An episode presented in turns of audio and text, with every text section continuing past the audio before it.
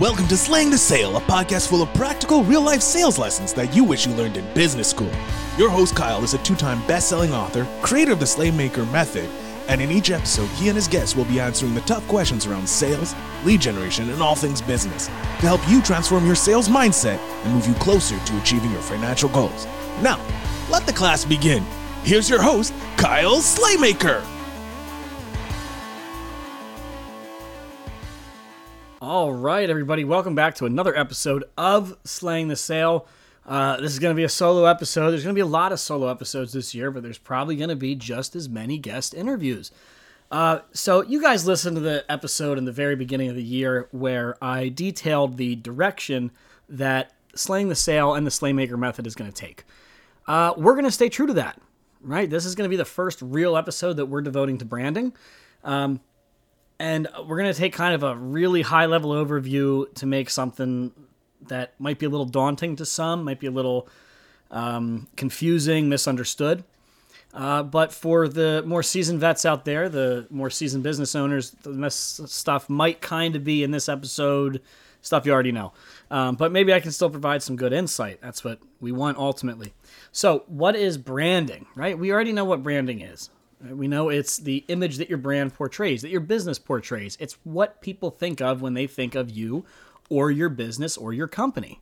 That's branding in a nutshell. That's a really high level definition of what branding is. So, let's talk about why it's important. Okay? Branding is important because it not only tells the story of who you are, it shows people what you stand for. It shows your consumers what you're going to operate on, meaning your core values, what your mission is, and what your goals are. They're going to be able to find out whether you're being ethical, whether you're being true, or whether your brand actually aligns with their values and somebody that they want to do business with. Now, is branding different than marketing? Yes and no, right? It, it all depends. When I went to Penn State, you know, everybody could make arguments that everything that you do is considered marketing. Um, I'm not necessarily sold that that's the truth. I, I mean, I guess that argument can be made, right? Everything you do is technically done to push sales and raise brand awareness. Um, but at the end of the day, branding specifically to me is going to be the image that your brand and your products and your employees portray to your consumers. Now, that can still be pretty all encompassing, right? It can be something along the lines of telling your story. It could be your logo, it could be your website, it could be your colors, it could be imagery, stuff like that. But branding goes further than that. Branding goes into, again, the culture that you create, not just the image, right? Are your employees happy? Does your product really fill a need? Does your product fit the story that you're telling? Or does your product just feel like you're doing something just to make money? Um, and it, it's possible, it's very easy to go either way with that. Um, it's easy to have a product and a good idea, but you don't really have the direction. You don't really have the brand to get that recognition, that loyalty, that awareness, that preference.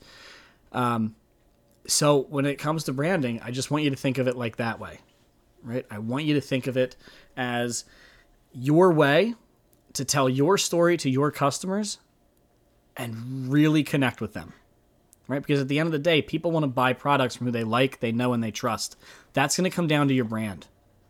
If you are sitting there and you are acting unethical, dishonest, um, not authentic, people are going to see that and they're not going to want to do business with you. I don't care what you say. I don't care how good your product is. It could be a lot better. Your sales could be a lot better if they like, they know, and they trust you. And that's going to come down to how you are running your brand, whether it's personal or professional. That is important. Now, why is branding important?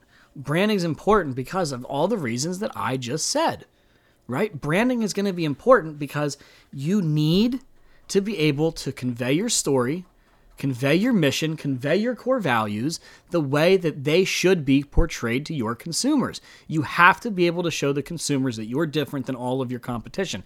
Let's get serious. This is 2023. It's going to be pretty hard to reinvent the wheel. It's going to be really hard to come up with new products. I'm not saying it's impossible. Right? Uh, But everything that you're doing, generally speaking, the most of the stuff that you're going to see people out there doing are spins on other products and services and other ideas. That's just the world that we live in. So, how do you set yourself apart? It's your brand. Okay? If you have, we'll just say, just because I love the scene from Back to School with Rodney Dangerfield, where the professor is trying to get him to do a hypothetical business situation, and he says, uh, What am I making? He says, It's a widget. It doesn't matter. So we're going to say that you're making a widget, right? Now, there are three to 4,000 other widget makers around you, right? They all make the exact same thing. Your product does the exact same thing, has the exact same strengths and weaknesses, solves the exact same problem that everybody else's widget does. Now, how do you differentiate yourself? How? How can you possibly put your widget in front of all the rest? How can you make it stand out? How can you get people to go, when I need a widget, I'm going to call Kyle or I'm going to call Sam, whatever? How can you do that? The answer's simple it's with your brand. It's how you position your product, it's how you posi- position your business, and it's how you position yourself. You need to create that image around your product or service. You need to show the world that you can get with your widget what they can't get anywhere else. And the only way you're going to be able to do that is if you have a rock solid branding. You have to. You have to get awareness. You have to get preference. You have to get loyalty. Those are the big threes when it comes to branding. So, we're going to take a deep dive into all of this a lot later throughout the year.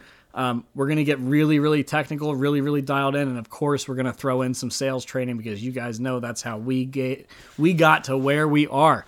So I hope you guys enjoyed this first little episode on branding. We're going to have some fun. I look forward to talking to you guys throughout the year. I will see you next time. Thanks for joining us this week on Slaying the Sale. If you're interested in knowing more about Kyle, make sure you head over to his website, theslaymakermethod.com, and pick up a copy of his best selling books.